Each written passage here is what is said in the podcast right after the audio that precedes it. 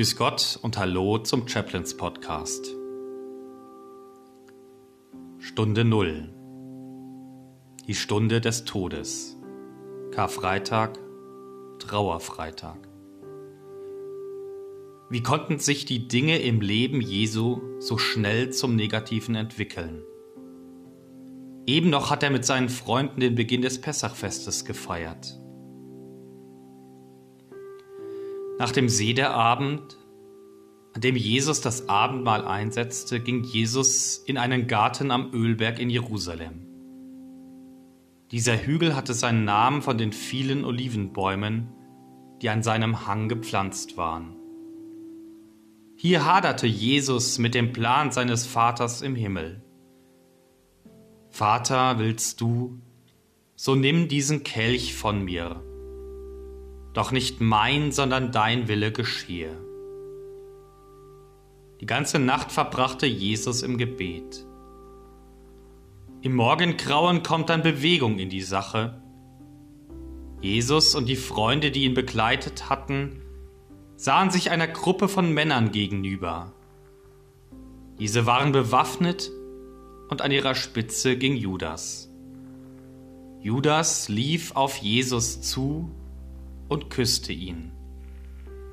So also verriet Judas ihn mit einem Kuss. Doch nicht nur die Männer, die Judas folgten, waren bewaffnet, auch die Freunde Jesu trugen Waffen. Sollen wir losschlagen? fragten sie Jesus.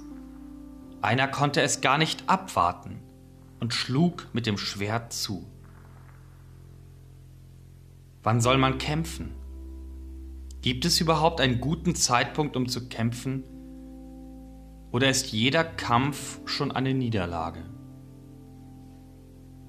In meinem Kampfsporttraining dreht sich viel um die Frage, was ist die richtige Distanz, der richtige Abstand zum Kontrahenten? Im Training zum Glück nur zum Trainingspartner.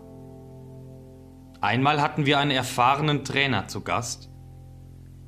Seine Antwort auf diese Frage war, wenn dein Gegner auf der Straße zum Kampf bereit steht und du selbst gemütlich zu Hause bei einer Pizza sitzt, dann hast du die richtige Distanz. Das wäre der Idealfall. Bei Jesus fand die Konfrontation Auge in Auge statt. Der erste Hieb spaltete zum Glück keinen Schädel, sondern trennte nur ein Ohr ab. Nach dem Bericht der Bibel heilte Jesus das Ohr umgehend. Danach ließ Jesus sich widerstandslos festnehmen. Es folgten Verhöre, Folter und Qual. Petrus, der beste Freund von Jesus, leugnete, ihn überhaupt zu kennen. Und am Ende wurde ein Todesurteil konstruiert.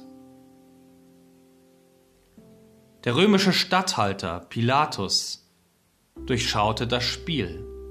Er fand keine Schuld bei Jesus, doch er ließ der Elite in Jerusalem ihren Willen. Er war nicht bereit, wegen eines Wanderpredigers aus Galiläa einen Aufstand zu riskieren.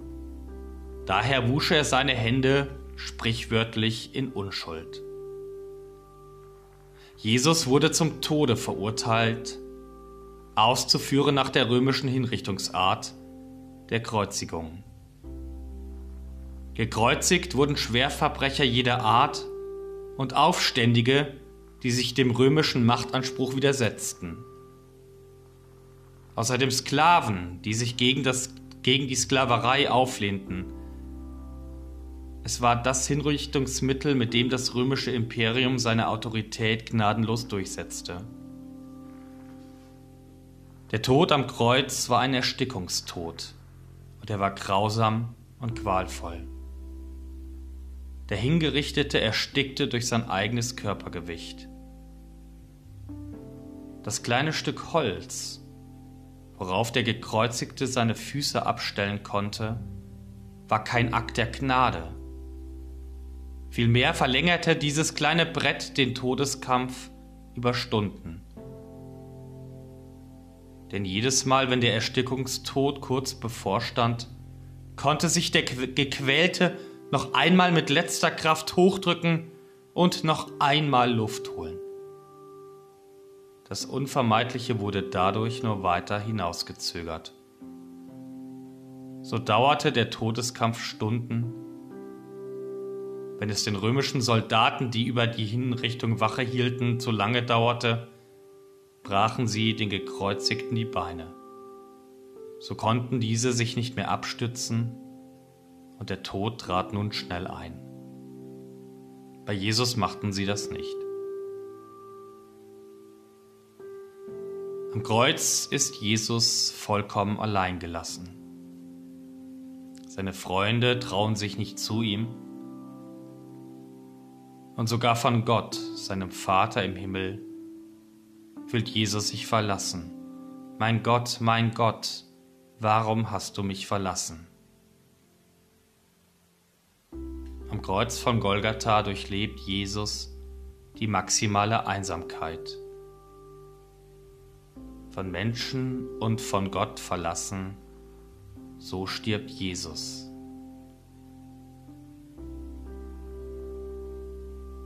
Warum musste Jesus sterben? Ganz klar aus politischen Gründen er wurde der Elite in Jerusalem zu gefährlich, ein politischer Mord. Doch Jesu Tod hat noch eine andere Seite. Es ist die Seite des Glaubens. Sie macht aus dem Tod Jesu einen Kernbaustein des christlichen Glaubens. Das ist nicht leicht zu verstehen. Nach menschlicher Logik und allem menschlichen Wissen ist doch mit dem Tod alles aus. Spätestens mit dem Tod ist ein Mensch mit seiner Mission gescheitert. Bei dem einen oder anderen reicht es dann vielleicht gerade noch zum Märtyrer. Bei Jesus ist das anders. Der Punkt des maximalen Scheiterns wird zum größten Sieg. Martin Luther macht das anhand von zwei Wörtern deutlich. Er zitiert zunächst Paulus im Galaterbrief. Christus aber hat uns erlöst von dem Fluch des Gesetzes, indem er für uns ein von Gott verfluchter wurde. Und Luther fuhr dann mit eigenen Worten fort, für uns. Der ganze Nachdruck liegt auf dem Wörtchen für uns. Die ganze Gewalt liegt darin, dass einer die Pronomina gut auf sich bezieht. Zitiert nach Siegfried Kettling typisch evangelisch. Das ist eine Frage des Glaubens. Hierfür gibt es keinen Beweis, sondern nur die Einladung des Glaubens. Lass dich darauf ein. Bitte Gott selbst im Gebet um Verstehen und Verständnis und lass dich von ihm leiten. Ich möchte meine Gedanken zusammenfassen mit Worten von Dietrich Bonhoeffer, dem Gedicht Christen und Heiden.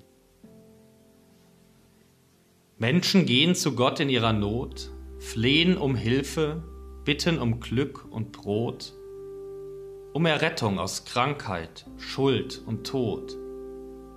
So tun sie alle, alle, Christen und Heiden. Menschen gehen zu Gott in seiner Not, finden ihn arm, geschmäht, ohne Obdach und Brot, sehen ihn verschlungen von Sünde, Schwachheit und Tod.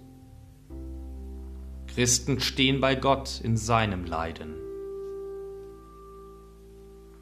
Gott geht zu allen Menschen in ihrer Not, sättigt den Leib und die Seele mit seinem Brot, stirbt für Christen und Heiden den Kreuzestod und vergibt ihnen beiden. Zitiert aus Dietrich Bonhoeffer Widerstand und Ergebung.